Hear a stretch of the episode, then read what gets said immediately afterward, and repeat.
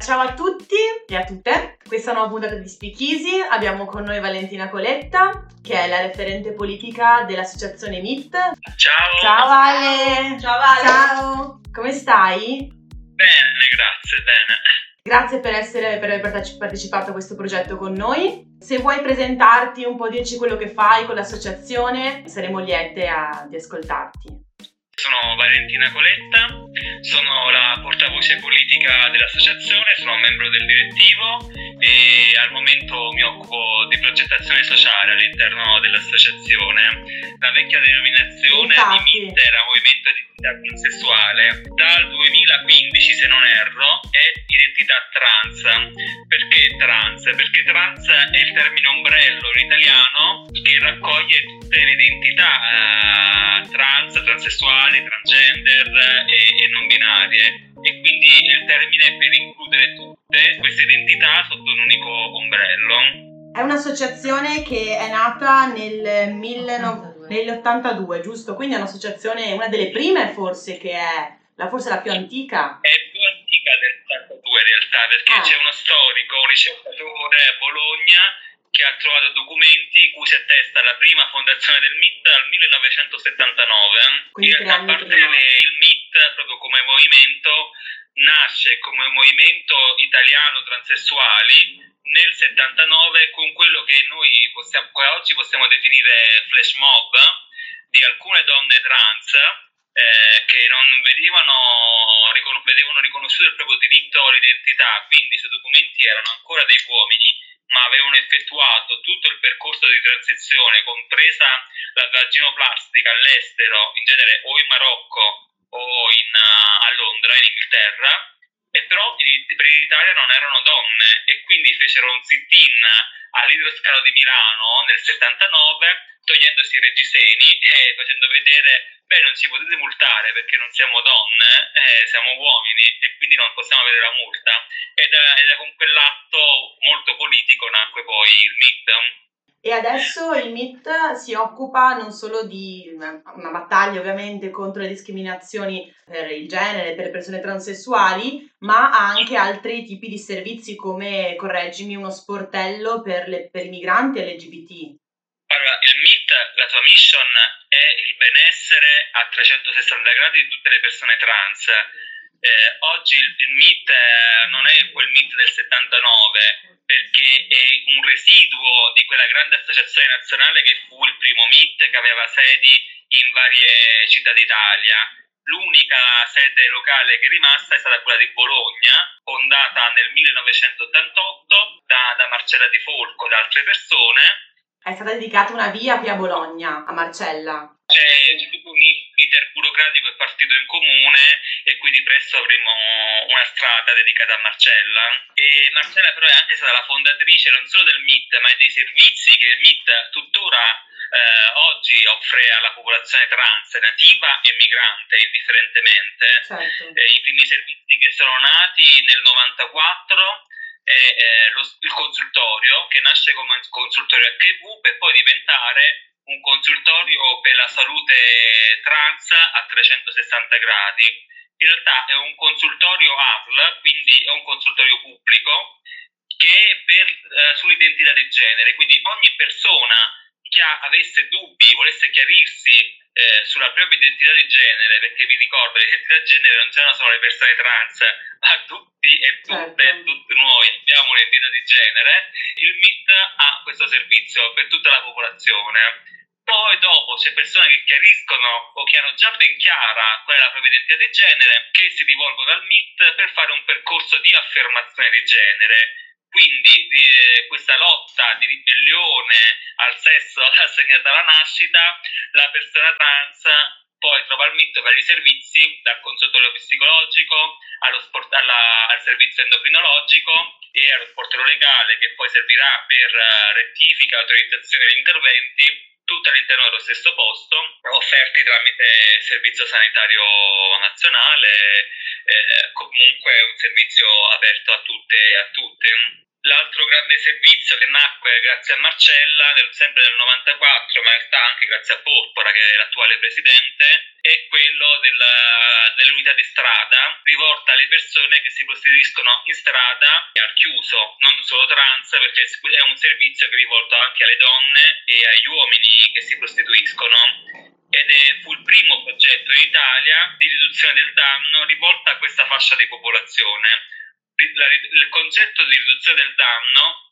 deriva dai servizi che erano già stati messi in atto dagli anni 70 rivolti ai tossicodipendenti, dove si attuavano questi servizi anche strada, che vengono ancora effettuati oggi da, da molti comuni, anche dal, dal comune di Bologna, eh, di intervento in strada per chi fa abuso di sostanze mutuando la stessa pratica psicosociale anche eh, dedicata invece alle persone che si prostituivano in piena pandemia di HIV, eh, il MIT insieme al Comitato Civile per i diritti delle prostitute eh, di Via Covere eh, mettono su questo esperimento di uh, portare preservativi e beni di prima necessità alle persone che lavoravano in strada, che fanno lavoro uh, sessuale eh, distribuendo preservativi, facendo anche attività di educazione sessuale in strada, anche ampliando questo servizio perché c'era la possibilità poi di venire allo sportello in associazione e l'accompagnamento poi ai servizi, mh, med- eh, servizi sociosanitari del, del territorio. Poi negli anni eh, la popolazione trans stessa è cambiata e cosa è avvenuto? Sappiamo tutti che dopo, alla fine degli anni 90 c'è stato un grosso flusso migratorio e il flusso migratorio nel mondo trans c'è sempre stato dal sud del mondo, in particolare dal Sud America verso l'Europa, eh, spesso anche un flusso migratorio forzato, perché in alcuni okay. Certo. casi possiamo parlare di vera e propria tratta, o, o comunque di una migrazione per trovare un posto, c'è una qualità di vita migliore, cioè la tratta non è solo l'obbligo, anche se c'è il mito della persona forzata allo sfruttamento sessuale, la tratta in realtà la persona purtroppo è ben consapevole eh, e sa benissimo cosa viene a fare in Italia e questo riguarda sia le donne che le persone trans e che purtroppo è l'unica strada per fuoriuscire da quella marginalità e quella povertà in cui alcune persone trans purtroppo vivono eh, nel loro paese di origine e purtroppo non solo, anche qui nel nostro paese. E quindi poi nel tempo questo tipo di immigrazione è cambiata non solo più dal Sud America ma anche dal, dal Medio Oriente, dal subcontinente indiano e dall'Africa e quindi il MIT insieme a l'UNAR, che è l'ufficio antidiscriminazioni della Presidenza del Consiglio, in collaborazione con eh, quella che all'epoca era la cooperativa Camerot, oggi cooperativa CITAS, e il centro risorse LGBT, hanno messo su un progetto che si chiamava Rest the Difference, utile per costruire questa struttura che a tuttora esiste, che si chiama Casa Caterina, che è la prima struttura eh, nell'Unione Europea dedicata all'accoglienza di richiedenti asilo trans.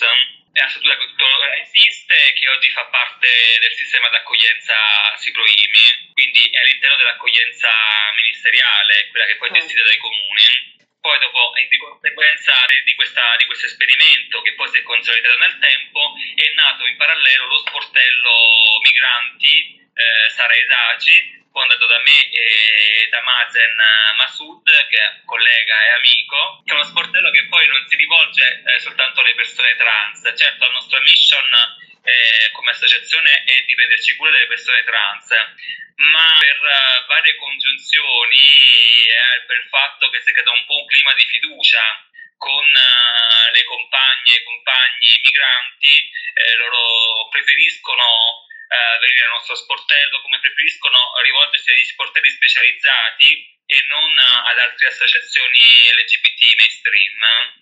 Bene, ora che abbiamo delineato quelle che sono, quella che è un po' la storia del MIT, di cosa si occupa, dove e come opera, cerchiamo appunto di addentrarci in quello che è il focus di oggi, ovvero mondo LGBT mondo del lavoro. A grandi linee, come il mondo LGBT eh, la, si colloca all'interno del mondo del lavoro e a livello anche legislativo il panorama italiano ed europeo, che cosa ci dice al riguardo? Le discriminazioni in ambito lavorativo che spesso sono subite appunto dalle persone transessuali, transgender, eh, non è che è un argomento semplice. Allora, io ti... posso parlare per limitarci alla fetta trans, certo. eh, che come, come ben sapete è la fetta che subisce di più la discriminazione non tanto sul posto di lavoro, ma proprio nell'entrata nel mondo del lavoro. Nel colloquio che la eh, primo sì, sì, ma anche di formazione, perché se adesso le cose piano piano stanno cambiando, perché le persone iniziano il percorso di affermazione di genere a un'età sempre più precoce, perché dietro c'è il consenso della famiglia, perché da minorenne se non c'è il consenso di entrambi i genitori o del tutore legale non possono iniziare il percorso. C'è tutto un, un, sistema dietro a queste persone che le sostiene, quindi c'è la scuola, c'è l'associazione, quindi c'è anche la possibilità di avere una formazione poi e di entrare come tutti gli altri nel mondo del lavoro, avendo seguito un percorso di formazione formale. Invece cosa succede più spesso e soprattutto nei, nelle vecchie generazioni? che c'era l'abbandono scolastico e quindi non c'era possibilità di avere una formazione, un diploma o addirittura una laurea, cosa impensabile nel passato, eh, che potesse poi dare la possibilità di accedere al mondo del lavoro alla pari delle altre persone cisgender, ma invece era proprio preclusa questa possibilità perché la violenza, il bullismo transfobico era talmente forte che le persone o scappavano via da scuola addirittura scappavano da casa perché era talmente forte anche la transfobia a casa che poi erano persone cacciate di casa e costrette eh, a lavorare in strada, a fare lavoro sessuale perché era l'unico mezzo di sopravvivenza cioè, è cambiato qualcosina negli anni per fortuna, però no, non tutto, e ancora oggi è il grande problema della comunità trans l'accesso al lavoro e non solo la discriminazione sul lavoro, perché prima ad avercelo il lavoro. Ecco appunto la legge sia italiana che non. Da quali discriminazioni protegge uh, i lavoratori LGBT? C'è la legge sul mobbing che però eh, l'onere della prova non è del datore di lavoro, è da parte della, del dipendente. Quindi come, come per, qualsiasi, per, qualsiasi, motivo in cui avviene il mobbing, anche per motivi di orientamento sessuale, che sono poi citati espressamente nella, nella legge, comunque è il lavoratore che deve dimostrare la discriminazione e quindi è quasi inapplicabile Invece, per quanto riguarda la parità di genere, le persone trans, grazie a una sentenza della, della Corte europea, invece ricadono sotto quella giurisprudenza sulla parità eh, di trattamento tra uomini e donne, anche sul posto di lavoro. E quindi sono state cause nel nostro paese che sono arrivate fino alla Corte europea la Corte europea ha deliberato che le persone trans non vanno discriminate in base a quella normativa. E per esempio a livello sempre lavorativo, no? Eh, nel momento in cui eh, una persona transessuale deve accedere, per esempio, agli spogliatoi, al bagno, so che ci sono anche delle discriminazioni in tal senso, giusto? Eh, sì, è molto più nel dibattito americano questo, oh. perché in realtà a scuola si riesce, se c'è presente la famiglia, si riesce sempre a trovare un compromesso con l'istituto. E all'università di, all'università di Bologna è una delle poche università in Italia che ha per esempio la carriera alias. E l'università consente alle persone che stanno ancora affrontando il percorso di affermazione di genere di avere una carriera, la matricola corrispondente a, poi al proprio nome di elezione e quindi il nome, il nome anagrafico appare soltanto alla, a chi amministra, ma invece tutta l'interazione con i professori, la mail e anche quando sul libretto eh, appare invece il nome di elezione, quindi permette poi l'utilizzo ovviamente dei bagni del genere di appartenenza. E lo stesso viene applicato anche in alcune scuole medie superiori invece sul lavoro eh, dipende da azienda a azienda. Per esempio nelle grandi aziende, soprattutto nelle multinazionali, che hanno un diverso, un diverso di management, questo è possibile. E ci sono anche grandi aziende italiane, mm, che io sappia, per esempio un esempio è la Team, che ha diverse di management e quindi ci sono, ci sono delle regole di comportamento nei confronti delle persone LGBT stabilite dalla, dall'azienda direttamente. Sarebbe bello invece fare un lavoro perché l'Italia non è fatta da grandi aziende, come sapete, il mercato del lavoro è fatto più da, da piccoli artigiani, da piccoli commercianti, è fatto da piccole e medie imprese. E lì il, il, problema, secondo me, è raggiungere le piccole e medie imprese, perché con le grandi aziende invece questo lavoro è stato fatto e sicuramente c'è meno discriminazione rispetto al passato, però la maggior parte delle persone non lavora nelle grandi aziende, lavora per le piccole e medie imprese. Forse la, la, la strada è, è interfacciarsi so, con la commercio, con artigianato, con con questi enti o tramite i sindacati che già fa, fanno questo tipo di lavoro, di formazione a volte mm. e hanno anche sportelli specifici eh, per le nuove identità eh, lavorative e anche, anche sportelli sembra CGL ha uno sportello che si chiama Nuovi Diritti che è dedicato a disabilità ma anche a persone LGBT Certo. E cui il MIT ha una convenzione storica, per esempio su Bologna. Noi adesso scartando il materiale d'archivio del MIT, esiste una vecchia convenzione firmata da Marcella Di Folco, Titti De Simone e Sergio Lo Giudice di fine anni 90, inizio anni 2000, dove c'è una convenzione tra MIT, Cassero e Arcilesbica eh, con la CGL è ancora in, è ancora in atto, non è, non è morta come convenzione, che la CGL ha questo sportello d'ascolto per lavoratori e lavoratrici LGBT. Ancora oggi è possibile chiedere assistenza alla Camera del Lavoro di Bologna in questo senso. E un'altra domanda che però a noi era venuta in mente oggi era se durante la fase di degenza in seguito alle operazioni di cambio sesso il datore di lavoro considera questo periodo come malattia. Allora, per essere più precisa, riassegnazione chirurgica del sesso. E, Va bene, noi impariamo, noi impariamo. Sì, perché è, una, è un post degenza, non è il datore di lavoro a riconoscerlo, è l'INPS che lo riconosce come come malattia, il, il, medico chirurgo eh, dopo la dimissione, sia durante il ricovero che nella dimissione, e può emettere tranquillamente un certificato medico da poi consegnare al datore di lavoro dove ovviamente non c'è specificato il motivo, perché il datore di lavoro non, de- non, non, può essere a conoscenza del motivo della malattia. E anche da poco in Italia è possibile avere eh, la cura ormonale gratuitamente. È partito, mi pare, dalla regione Emilia questa, questa proposta.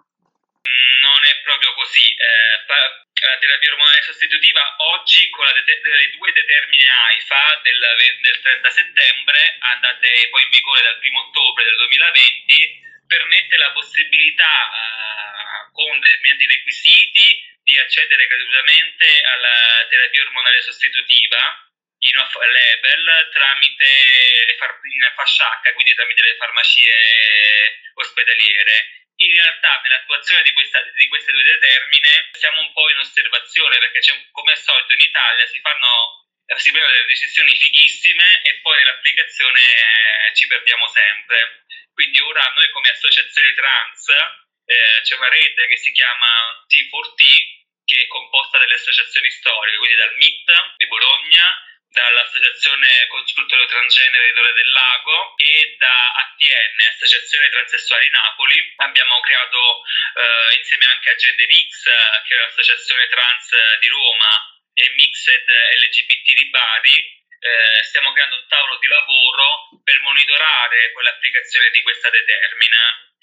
Eh, quella invece è la, la, delibera che ha fatto la giunta dell'Emilia Romagna, che è stata in contemporanea alla determina AIFA lo stesso, lo stesso giorno, e invece predispone già la nostra regione di questo servizio, ma che in realtà già esisteva nella maggior parte delle province dell'Emilia Romagna perché è stato possibile tramite la dottoressa Merigiola, che è la nostra endocrinologa, che è anche docente per l'Università di Bologna, la facoltà di medicina, di endocrinologia e ginecologia.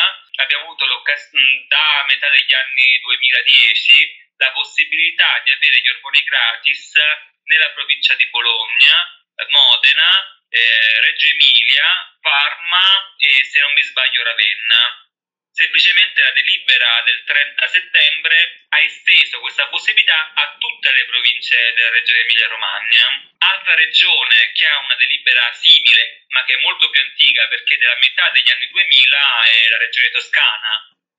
Allora, Giulio ci chiede, binario e non binario, come si utilizzano correttamente queste categorie? Ad esempio, un transgender che si riconosce completamente nel suo genere di elezione, binario o non binario? Allora, io su questo sono molto critica perché per me nessuna persona è binaria, è la cultura che è binaria, perché ve lo spiego, per varie da un punto di vista sia biologico che psicoanalitico, eh, secondo la mia teoria, perché tutti nasciamo e produciamo sia ormoni maschili che femminili, anche se in misura diversa, in base al nostro poi fenotipo, alla nostra genetica. E poi se vogliamo seguire la, la, psicologia analitica di Jung, tutti abbiamo un'anima e il nostro inconscio è composto da anima e animus, in percentuali diverse probabilmente, però tutti abbiamo aspetti maschili e femminili anche nella nostra personalità, oltre che nel nostro inconscio. Quindi io sfido chiunque, qualunque persona, trans o cisgender, che si, eh, si definisce completamente secondo lo stereotipo del maschile o femminile, perché dentro di noi, ognuno di noi parti sia maschili che femminili o un connubio o una, una rielaborazione di tutto ciò. È l'eteropatriarcato che poi porta a doverci per forza ingabbiare nell'uno o nell'altro, ma poi nella vita pratica la sofferenza che hanno molte persone, trans o non trans, rispetto al genere, è proprio quando non riusciamo a uscire da queste gabbie imposte dalla cultura binaria. E perché? Perché noi non siamo persone binarie, per questo soffriamo quando poi ci ingabbiamo in tutto questo. E liberarci dalla gabbia dell'eteropatriarcato porta alla libertà e è una vita anche da un punto di vista della salute mentale eh, sicuramente migliore sia a persone trans che cisgender o non binarie. Mario Mieli, negli elementi critica omosessuale, diceva che la natura umana è transessuale, ma non transessuale nel senso di chi pratica un percorso di affermazione del genere, nel senso che noi potenzialmente la nostra sessualità può essere qualunque cosa e siamo noi, la cultura eteropatriarcale che imbriglia la nostra transessualità ma siamo tutte trans in realtà secondo Mario Miele. Io volevo soltanto farti una domanda tecnica. Qual è la differenza effettivamente quando parliamo di transessuale e transgender e quando parliamo di intervento per il um, cambio sesso? Qual è insomma l'iter, di quale fasi si compone? Alcune persone continuano a definirsi transessuali, però transessuale come termine ha una brutta origine. Nel secondo dopoguerra perché era un'etichetta psichiatrica che, che, viene da psicopatia transexualis ed era l'etichetta con cui si chiudevano i manicomio. Eh, il termine transgender, eh, ma a livello internazionale, sia all'inter- all'interno della comunità delle, delle attiviste e degli attivisti, ma anche all'interno della comunità scientifica, è quel termine ombrello che racchiude tutte le, le, varie identità trans possibili e immaginabili. E quindi io eh, userei sempre la parola transgender eh, ma proprio perché è la, anche quella più giusta da un punto di vista scientifico oltre che quella riconosciuta a livello internazionale. L'inglese transessuale non, non viene più usato da, da parecchio tempo viene passato da la parola transgender. In Italia, come ho detto, il MIT adesso usa la parola trans per includere tutti, secondo me è, è come l'anarchia, è, è, trans senza aggettivo, come dico io. Per quanto riguarda invece il percorso, come funziona? In Italia purtroppo è un po' complicato da, da un certo punto di vista, ma è sicuramente meglio rispetto ad altri paesi. Eh, se pensiamo all'Est Europa, come in questo periodo, non, non è proprio un bel periodo per le persone trans. Penso all'Ungheria, che ha praticamente annullato la legge sull'identità di genere e quindi in, in Ungheria non c'è più il permesso per transizionare, non da un punto di vista medico eh, ma nemmeno da un punto di vista legale e questo è un gravissimo problema ed è gravissimo che avvenga all'interno dell'Unione Europea, dovrebbe essere un'unione basata sul, sul diritto e invece il diritto non viene rispettato, ma come viene in Polonia sul diritto all'aborto. Però ritornando al percorso di transizione, di affermazione di genere, eh, avviene. Chi fa oggi in Italia, purtroppo, una persona che non vuole fare un percorso medico non può cambiare il proprio genere sui documenti.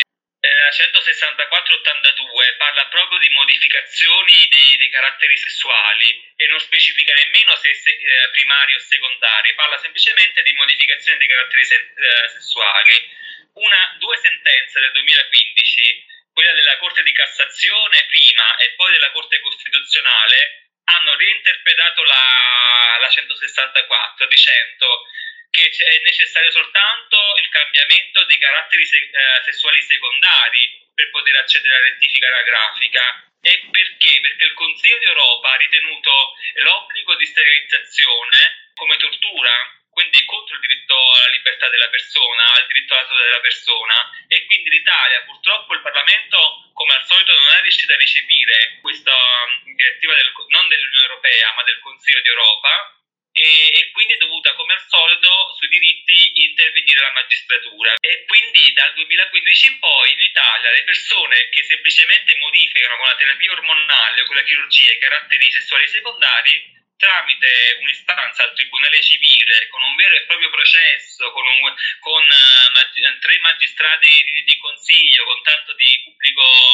ministero, si va a giudizio e quindi si, si ha poi la, la, la, sentenza per rettificare direttamente il proprio atto di nascita, perché si modifica l'atto di nascita e di conseguenza poi si modificano tutti gli altri atti amministrativi. Quindi cosa succede? Una volta che la persona ha concluso il proprio percorso medico-psicologico, eh, più o meno dopo un anno di terapia ormonale si fa istanza, perché lì che più o meno dopo un anno si, si stabilizzano eh, le modificazioni dei caratteri secondari, l'avvocato invia l'istanza portando documentazione che attesta queste queste modificazioni dei caratteri e poi si può rettificare eh, il proprio atto di nascita e di conseguenza tutti gli altri atti amministrativi. Invece le persone che vogliono accedere alla chirurgia di, di conversione sessuale, di riassegnazione del sesso, eh, oltre a chiedere la rettifica anagrafica, al giudice deve chiedere purtroppo un, un nulla osta per uh, interventi chirurgici demolitivi, perché in Italia non c'è la libera disposizione del corpo. Cosa significa? Che secondo una normativa degli anni 70 noi non siamo liberi di amputarci un organo sano, io non sono libera di tagliarmi una mano se è sana, perché è un atto contro la persona.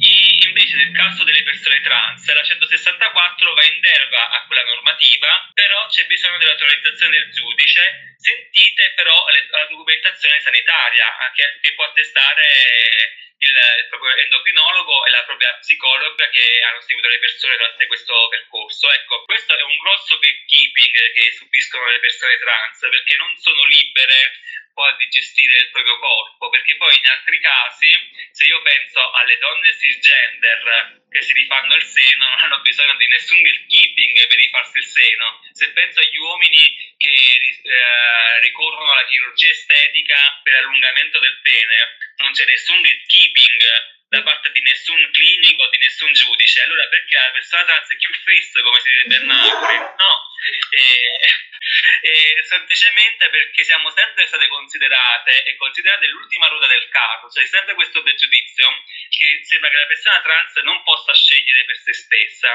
Ora, noi come MIT, purtroppo, avendo un consultorio pubblico, ci siamo dovuti attenere a, queste, a quello che dice la legge, ma in realtà in contemporanea stiamo cercando di cambiare le cose. Infatti purtroppo siamo state un po' sfigate quest'anno col Covid perché un mese prima del lockdown avevamo presentato una piattaforma di riforma della 164 in senso di piena autodeterminazione prendendo come modello la legislazione maltese e quella argentina, che sono quelle più liberali da questo punto di vista. Poi è arrivato il Covid eh, e niente, ci ha, ci ha rovinato la piazza. Adesso, con la scusa delle determinate AIFA, per la prima volta in un documento del, del nostro Stato si parla di incongruenza di genere. Che cos'è l'incongruenza di genere? Allora, oggi per poter fare il percorso di affermazione di genere bisogna avere purtroppo una diagnosi di disforia di genere, quindi significa avere una diagnosi psichiatrica, perché la, disforia, la diagnosi di disforia di genere oggi noi la troviamo nel DSM-5, che è il manuale statistico e diagnostico dell'Associazione Psichiatri Americani, che è il manuale più usato dagli psicologi in tutto il mondo. Ed è stato spiegato da chi ha costruito il DSM-5, ci sono degli articoli dove in particolare Drescher, che è uno dei massimi esperti di transgenderismo nel mondo, ha giustificato questa scelta perché nel sistema americano, che è basato sulle assicurazioni, senza una diagnosi eh, le assicurazioni non avrebbero garantito il rimborso delle spese sanitarie e purtroppo è vera questa cosa, nel sistema americano che è un sistema completamente privatistico di sanità, senza una, una, un'etichetta, le assicurazioni non avrebbero garantito l'assistenza sanitaria alle persone trans. Per chi si può permettere di avere un'assicurazione sanitaria negli Stati Uniti? Per fortuna in Europa abbiamo sistemi diversi, molto fortunatamente abbiamo sistemi sanitari universi- universalistici e quindi cosa succede? Incongruenza di genere che è un'idea dello stesso Drescher ma sarà all'interno dell'ICD-11. L'ICD è il manuale diagnostico di tutte le patologie fisiche e psichiatriche dell'Organizzazione Mondiale della Sanità. Solo che è successo nella, in questa versione 11 che andrà uh, in regime dal 2022, che c'è tutto un capitolo sulla salute sessuale dove è inserita anche l'incongruenza di genere, cioè quel sentimento, quella sensazione delle persone che non si riconoscono con il sesso assegnato alla nascita. E questa dicitura è, è stata completamente depatologizzata nell'ICD-11 perché in quel capitolo che dicevo prima della salute sessuale, a fianco a menopausa, eh, gravidanza, eh, menarca, mestruazioni, situazioni tipiche della vita di una persona, che non sono patologie, che però hanno bisogno di assistenza sanitaria. E quindi avere questa, questa dicitura, questa cosa dell'incongruenza di genere dentro la termina AIFA, ci apre uno spiraglio per portare avanti la, la lotta della, a, per la depatologizzazione del sistema sanitario nazionale e dire, cari psicologi, a noi la diagnosi non ci serve più del 2022. Cari giudici, noi non siamo pazze, dal 2022 non sarà più così e quindi noi come associazione trans stiamo lavorando per accompagnare sia i clinici ma sia i tribunali a queste novità perché noi non vorremmo arrivare al 2022 impreparate e aver cambiato tutto per non aver cambiato nulla come succede sempre in questo paese. Bene, ci fanno una domanda. Hai una domanda? In Europa esiste un mercato nero come negli USA? Sì, e devo dire che è un po' una piaga perché assumere ormoni senza controllo medico eh, porta- non porta nulla di buono. Può portare sicuramente a essere favolose subito senza nessun controllo, però tra i costi e poi gli effetti collaterali di assunzione di ormoni senza controllo che porta alle trombosi, all'embolia polmonare e sul lungo tempo anche ai tumori, perché non sono proprio caramelle quelle che si assumono, e c'è il bisogno di dover fare analisi ogni tre mesi, ogni sei mesi, ogni anno, serve proprio per prevenire gli effetti collaterali che possono portare questo tipo di farmaci. E poi non sappiamo da dove vengono questi ormoni, se vengono dalle farmacie, ma molto più spesso vengono importati dal Sud America, quindi noi non sappiamo effettivamente cosa c'è dentro. Quindi il mio consiglio è sempre non usare, non fare il fai da te, ma rivolgersi a un medico specializzato. Noi, Valentina, ti ringraziamo per, eh, per, essere stata con noi, per aver partecipato a questo progetto, per averci detto un sacco di cose interessanti. Io ho imparato molto, sei stata straordinaria. Grazie a tutti e ricordatevi donate un piccolo contributo a Love Giver, bastano pochi, pochi, un piccolo, piccolo, piccolo contributo. Bella, Buona serata a tutti, grazie Vale.